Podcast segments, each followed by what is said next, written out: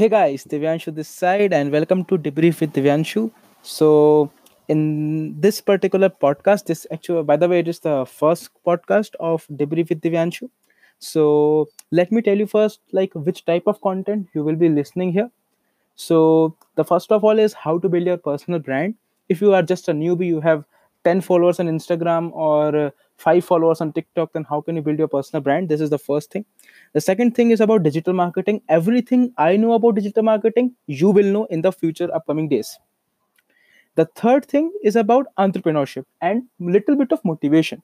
So, like right now, it's uh, 2:21 p.m. 3rd May 2020 while I'm recording this audio.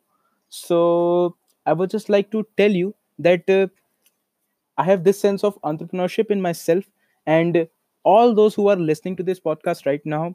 And if you have any like a tinge of entrepreneurship in you then you have got the right podcast. And uh, yeah uh, I would love if you just implement whatever I'll tell you. And uh, that's pretty much it guys. Okay. So what i'll do now is uh, i will be just I'll just read a book called customers for life by carl sewell and it's an amazing book. You you must all read it. So and yeah most of you don't like to read it. So that's why i am here for you.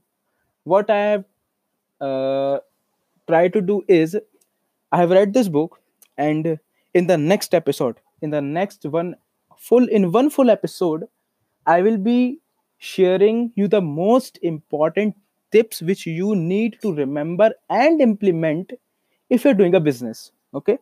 So stay tuned with me and do watch the next podcast about how to grow your business and what not to do and what to do, like do's and don'ts.